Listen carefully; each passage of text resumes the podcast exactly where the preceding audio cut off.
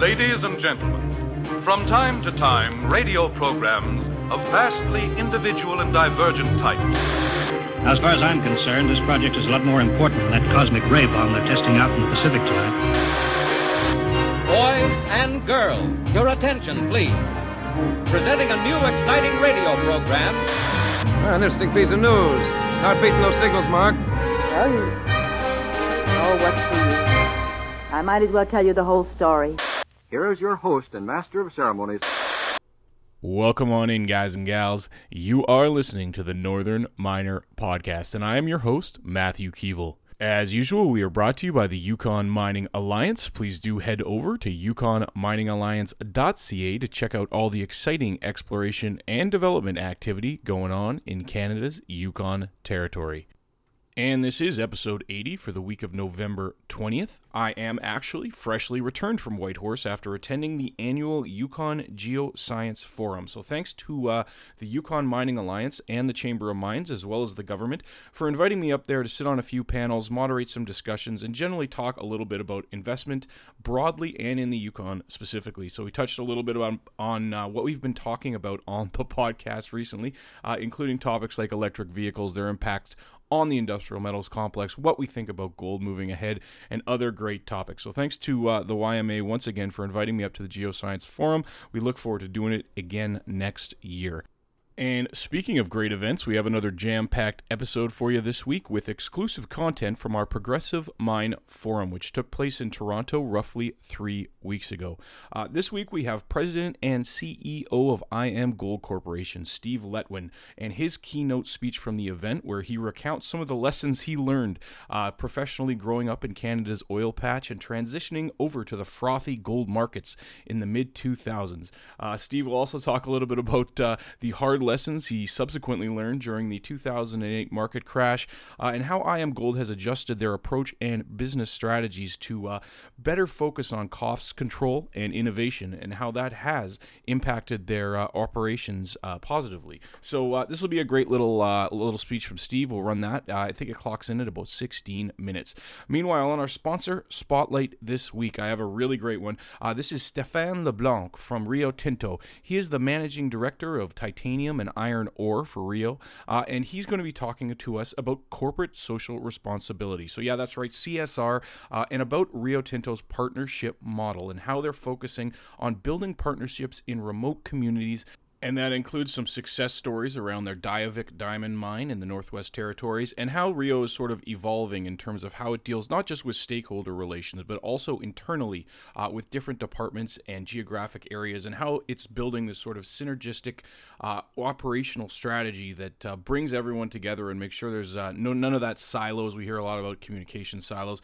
Uh, so, this is a strategy that they're implementing not just externally to deal with stakeholders and First Nations and local communities, uh, but also internally internally to improve communications and make sure uh, that the operations as a whole and as a corporate entity as a whole run together more smoothly. So uh, we'll talk to Stéphane about that uh, during our sponsor spotlight this week. It's a great segment. Uh, but first, before we dig into our exclusive Progressive Mine Forum material, I am going to uh, do our no- news and notes for the week, uh, and we'll touch base on a little bit about commodity prices, foreign exchange rates, and lots more fun stuff. To kick us off, global equities were mostly up this morning after the European Central Bank announced that it will incrementally change its monetary policy next year. The move is consistent with a gradual exit from its quantitative easing program. Meanwhile, U.S. 10 year yields were flat at about 2.36% ahead of recording, while commodity prices were on the rise today. Copper jumped 1% to $3.13 per pound, while gold gained 0.4% to close at $1,280 per ounce. Furthermore, West Texas Intermediate crude oil was up 1.2% to $57.09 US per barrel. And the greenback was largely changed against most major currencies today, though the loonie did strengthen slightly to close around US 78.1 cents per dollar. Digging into some of the details of our commodities, uh, after closing on a high note last week, gold saw its largest daily drop in almost eight weeks as it inversely tracked US dollar moves yesterday. Uh, gold is trading in adverse lockstep to the US dollar, which puts it firmly back within recent trading ranges. The market is in somewhat of a quote unquote holding pattern, says Scotiabank, as it awaits tomorrow's U.S. Fed minutes, as well as what might come from Janet Yellen stepping down. On the po- geopolitical safe haven front, U.S. President Donald Trump put North Korea back on a list of state sponsors of terrorism on Monday.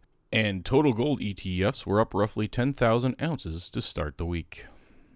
Shifting gears to our industrial metals complex, the LME base metals were all in modestly positive territory this morning, with copper outperforming the group on news of potential Peruvian supply disruptions, as well as data from the International Copper Study Group overnight, suggesting that the global refined red metal market recorded a 50,000 ton deficit through August. Global refined production, Scotiabank notes, was flat year on year, with primary production falling 1.5%, but scrap output climbing 10 10%. Uh, Scotia also notes that Southern Copper Corp was set to strike from midnight today, while workers at Peru's Mining Federation are also set to meet this week with thri- uh, strikes threatened.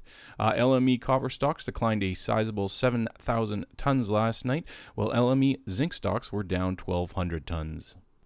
And that pretty much caps off our news and notes for the week. So let's head on over to the keynote speech from the Northern Miners Progressive Mine Forum. Uh, and once again, this is the president and CEO of IAMGOLD's, Stephen Letwin, talking a little bit about his experiences growing up in the business professionally, uh, transferring over from oil and gas uh, to the gold sector, and what he's learned since the recent 2008 downturn that saw those gold prices come off from historic highs of $1,800 per ounce down to where we saw them last year at around $1,100. Obviously, we've strengthened a bit since then, up to about that 1250 to 1300 range, where we have been range bound for quite some time. Uh, so, Steve will recount a little bit about his experiences in the business, as well as how IAMGOLD is incorporating innovation and dealing with cost control to set up more sustainable business. So, let's run this great clip from IAMGOLD, and I will be back after the break to uh, introduce our sponsor spotlight with Rio Tinto.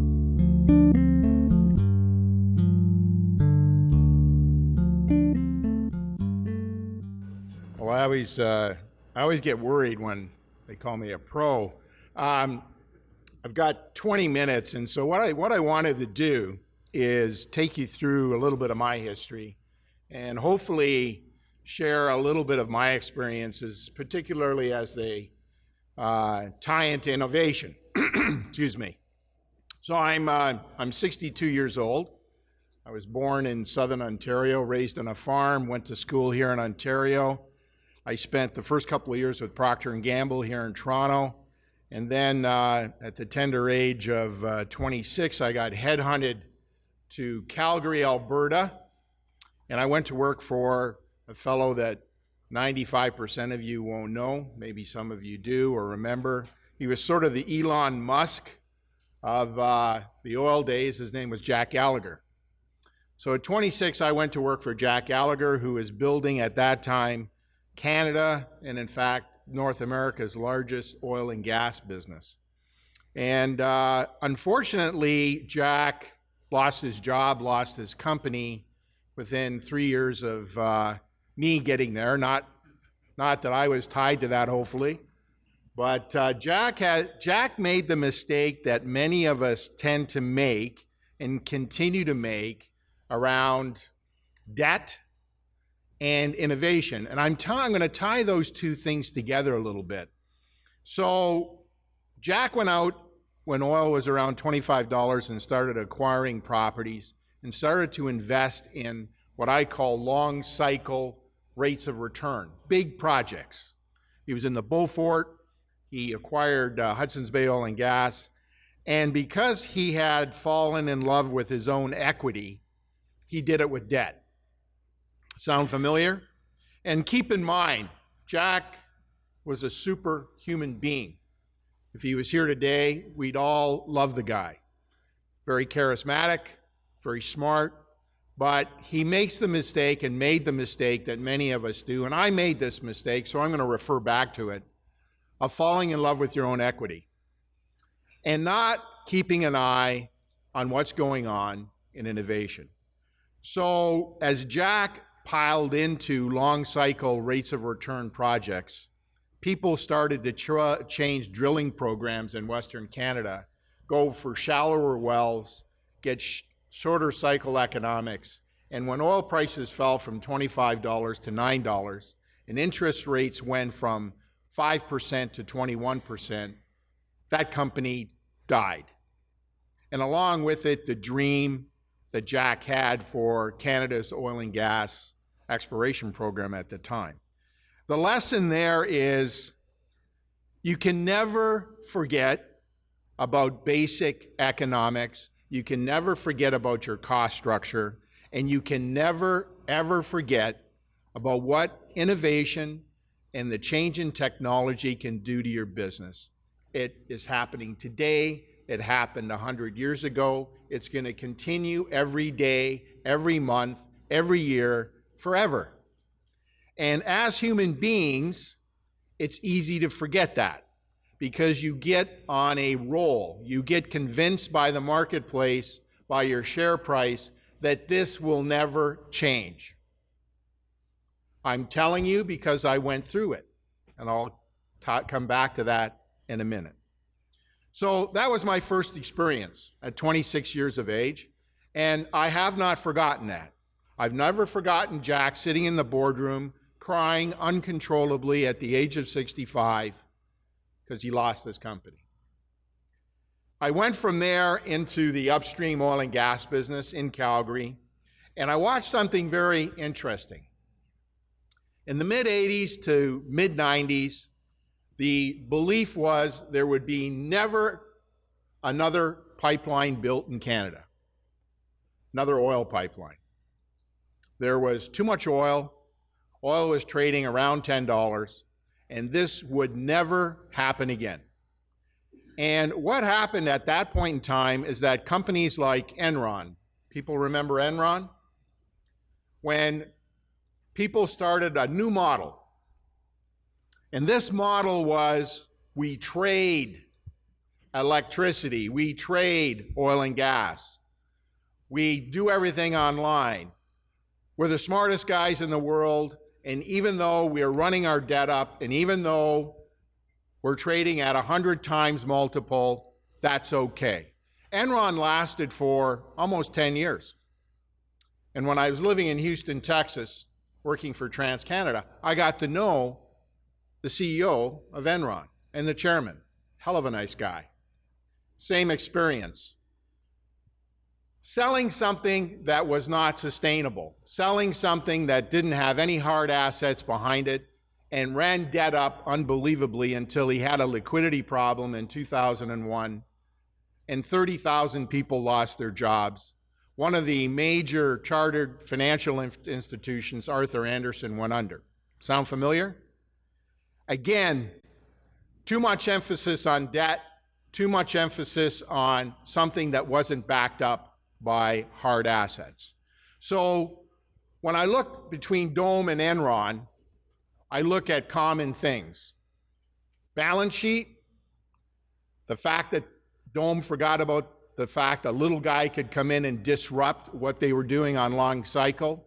Enron, that went the other way, put everything into something which what I would call was fairly um, non transparent, uh, magical, and something the market wanted to grab a hold of because they were sick and tired of hearing about oil and gas and pipelines.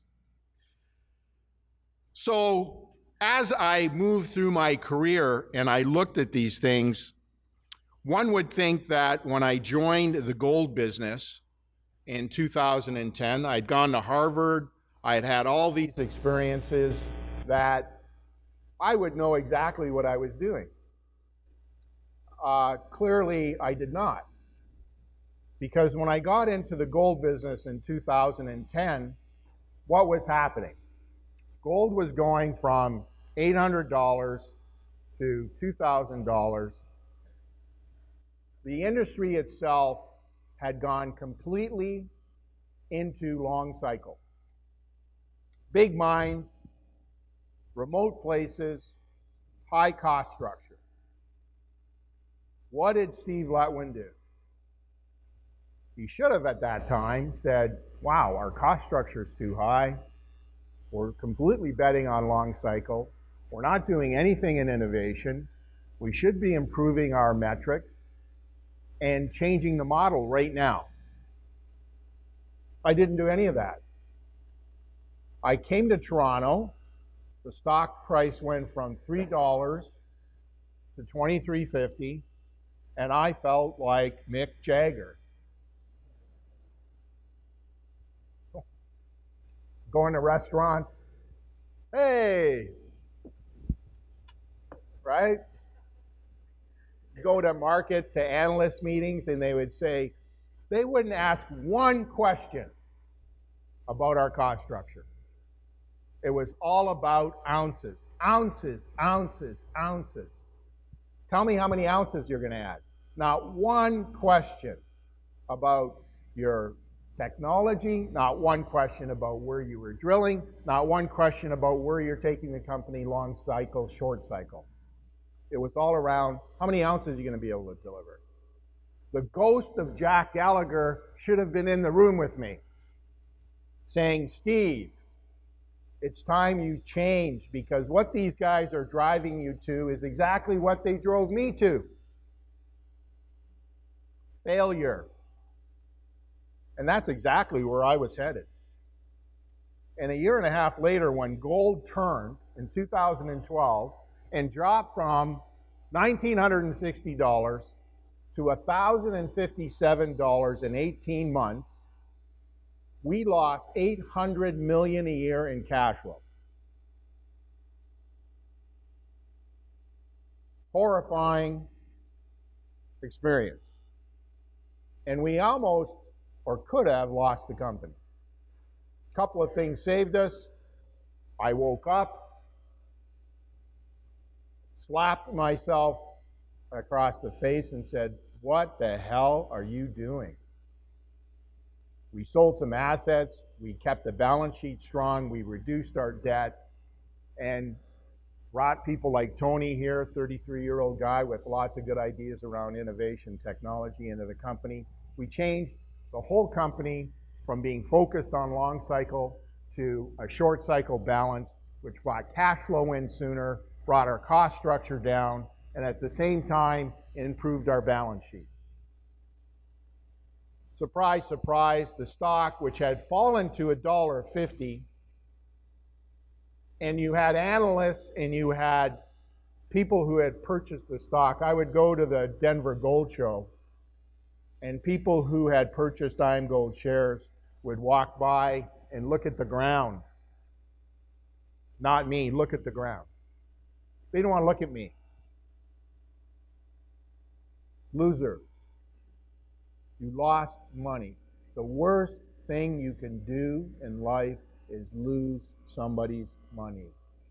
They are unforgiving. Unforgiving. Remember that. So we changed. The stock now is sitting 750-ish Canadian. It's up 600% since then.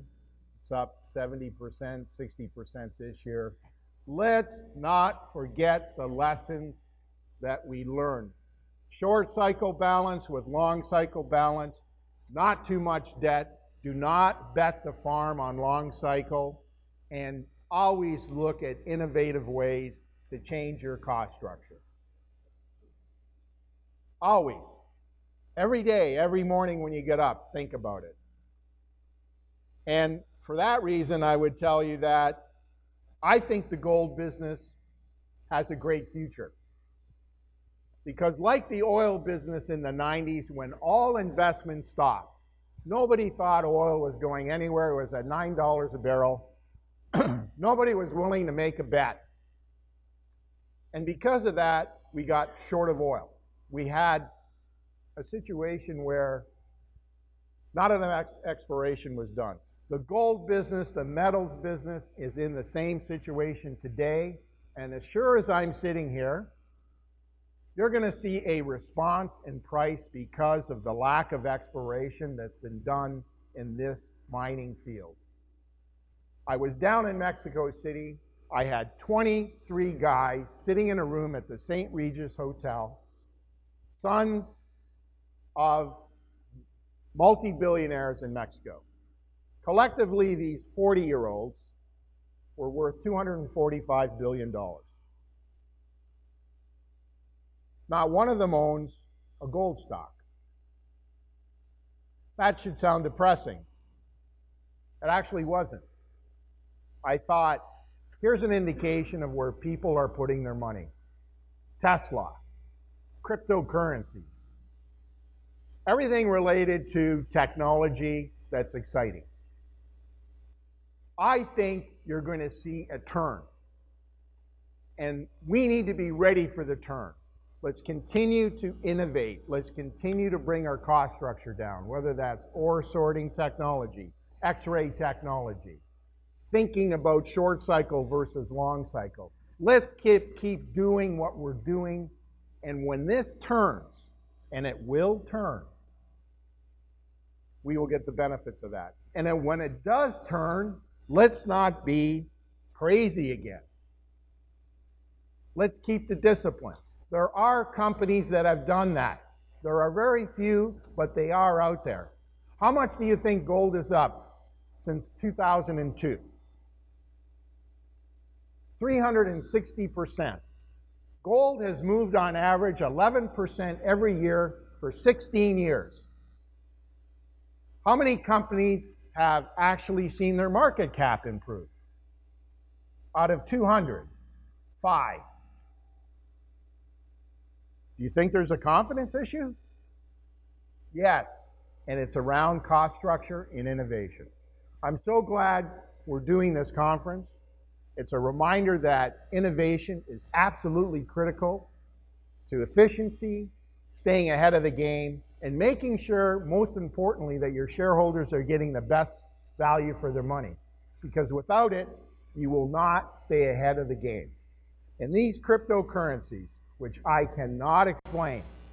Tony's tried. And I'm thick here. I have no idea why Bitcoin is at $195 billion. I wish I would have invested. But I've made it a point when I don't understand something not to invest in it. I've seen that. We saw the dot com, right, in the late 90s. Tony's trying to link things to cryptos now. God bless him. And I hope we can do that if it means something, if it's real. But right now, my concern is cost structure, balance sheet, innovation, bringing costs down so that we last for the long time. So, when four out of 10 Canadians are $200 away from not being able to make their next credit card payment, I get a little concerned about debt and I get a little bit concerned about where we're putting our money. And I would tell you, the, from the mining space, my perspective, putting money into mining right now, I think is a good bet because we've had such a long dry spell of exploration. And on that note, ladies and gentlemen, thank you very much for listening to my talk. And welcome back to studio. Thanks again to Steve Letwin, the president and CEO of IAMGOLD, for being a big part of our Progressive Mine Forum and delivering a great and topical keynote speech. You probably caught in there some of the themes we continue to hear out of both the intermediate and major gold producers, specifically in terms of maintaining that diligence on cost control. Uh, Steve, you'd hear reference in there uh, back in sort of the headier days of the early to or mid 2000s when you saw gold rush up to that historic high of about $1,800 per ounce. The focus, both uh, the gold community and the analysts who cover them, maybe shifted a little bit too much to the production portfolio portfolio in terms of how many ounces per year you were producing and how big your reserve life was, and shifted too far away from a diligent uh, focus on cost control. So when uh, growth outpaces margins, that's when you got a problem. And hopefully, uh, hopefully all the gold producers uh, feel the same way Steve does, and uh, they're really, really focused on maintaining that diligence, both in terms of M and A and development scenarios, to make sure you're not just producing more ounces, but you're producing more ounces profitably. So uh, another great speech from Steve there, and we'll continue to have a lot of content coming out of our Progressive Mine Forum over the next few weeks. so look forward to that. It's going to be a lot of great great uh, great insight from a lot of uh, major players in the business. Uh, speaking of which, let's move right on over to our sponsor Spotlight and another uh, another interesting segment. This one focusing a little bit more on the corporate social responsibility and uh, social license aspect.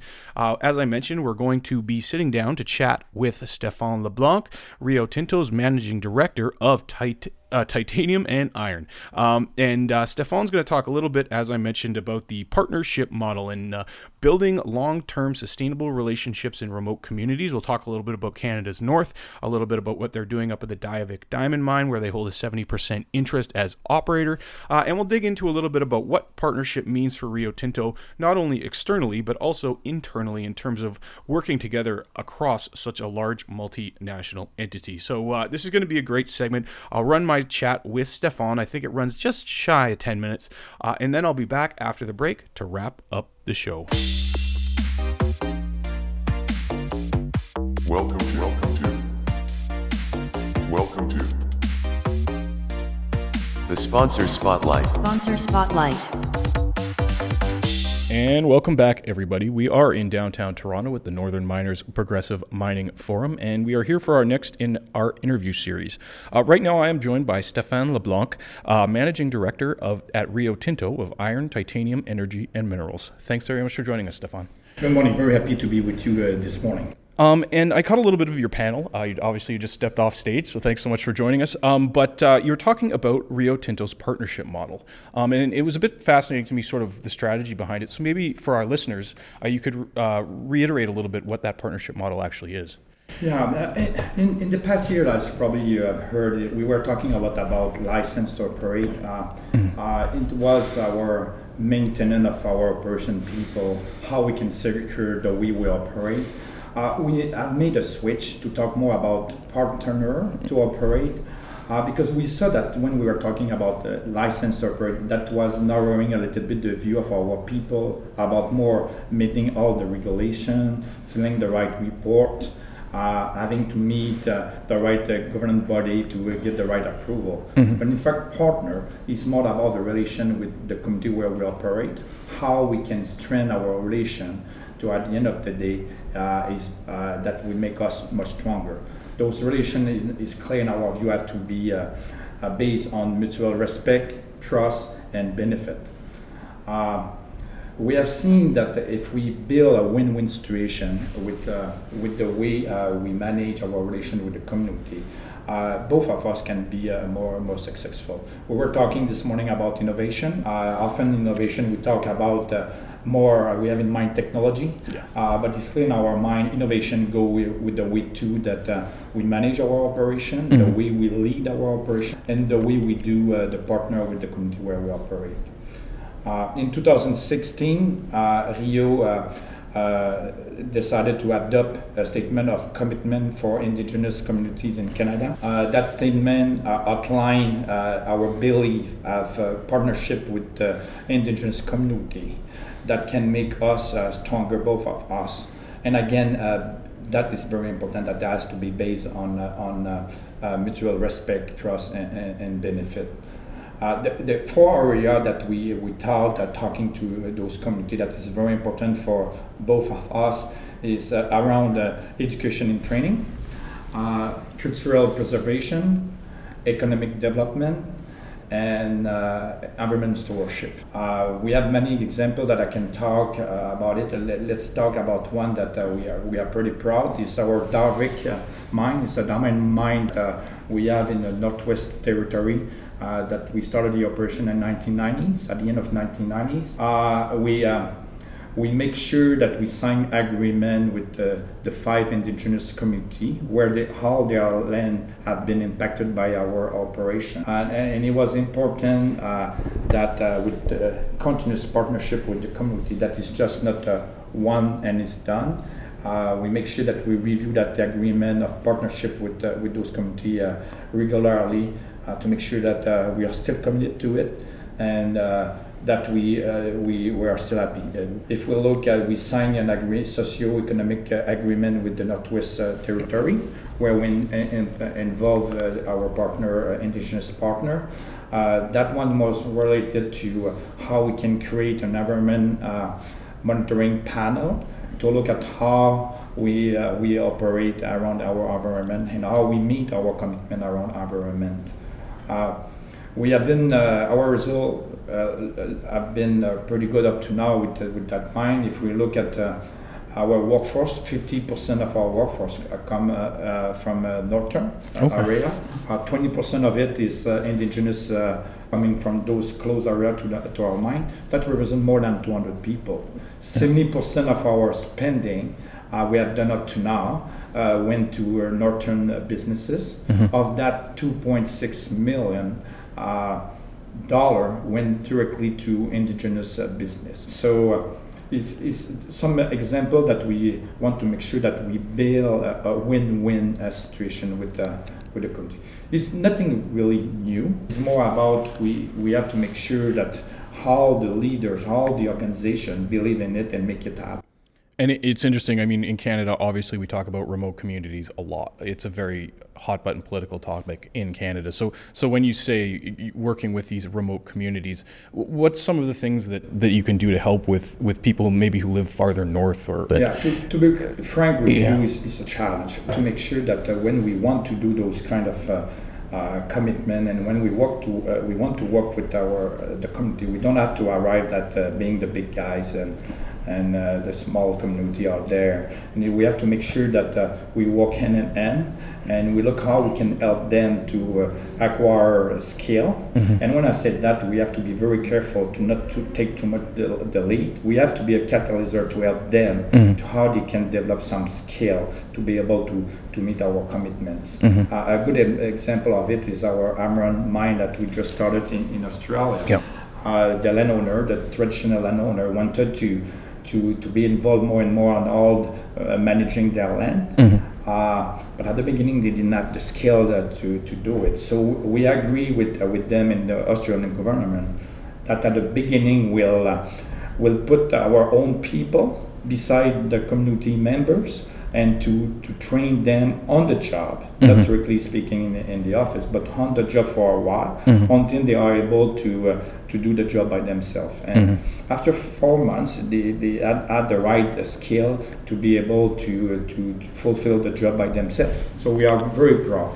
Uh, of that, and I can have many examples, but again, it's very important that we are the catalyst of it. We have to develop them to make sure they are able to develop their own businesses, not just related to Rio Tinto. Because the, as you know, mine are always closed. So we have to make sure we, we help them to make the transition to work for us and being able to work for others when, when the, the mine would be closed. And I think I think mining has a long history of, of doing that. Even like you said, it's not new. Um, it's it's we've often been involved in community building and things like that. Um, but Stéphane, we, we talked about sort of the external side of this, um, but internally to Rio Tinto as well. I mean, um, maybe in terms of things like integration, uh, eliminating silos. Is there is there an internal element to this strategy as well in terms of partnerships, like working well, better within your own company as well? But I think the main thing we have looked is uh, in the past year, often like uh, relation with community was more a CSR functional role. Um, and it's very important that uh, this is led by the operational people and okay. not just at one level, at different level of the organization. Okay. Uh, we try to put in place uh, ambassadors mm-hmm. uh, that can be an engineer or shop floor employee working for us that do something in the community. Okay. I think if we want to have a sustaining relation with the community, it has to be at different level of the organization. It cannot be just to the CEO of the, the side that do all the, the community relation because as you know, a CEO uh, move often from place to place. Yeah. So it's very important that we have a different level of the organization that uh, link with that, that community. And, and we don't have to forget that often yeah. uh, a lot of our people come from those communities. So we leverage uh, them. So a lot of it's about empowering your employees. Exactly. Yeah. Yeah. Well, uh, Stéphane, I'd like to thank you again. Once again, this has been uh, Stéphane LeBlanc, Managing Director at Rio Tinto of Iron, Titanium, Energy, and Minerals. Stéphane, thanks again so much for joining us. Thank you very much.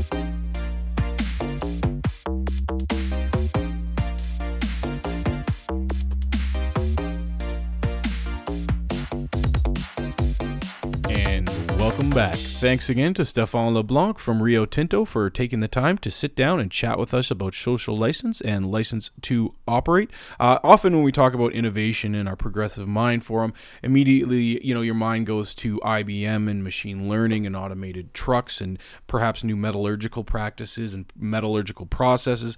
Uh, but we also like to talk uh, about these things from a human element, and uh, you'll hear some of our uh, our upcoming guests talk about diversity in the workforce and uh, in, in, innovative practices that go far beyond technology and machinery. And it's great to hear uh, insight from a company as large and uh, with as broad a reach as Rio uh, about uh, perhaps more innovative practices in building long term sustainable relationships, how they're approaching uh, license to operate these days, and things like that. So thanks again to Rio Tinto. Hopefully, we can continue to bring them in on the podcast and chat about many different things. And a company with such a broad reach, as we mentioned, just has so such a vast uh, sort of pool to, to draw from in terms of reference and context and how things are being done, not just in Canada but internationally.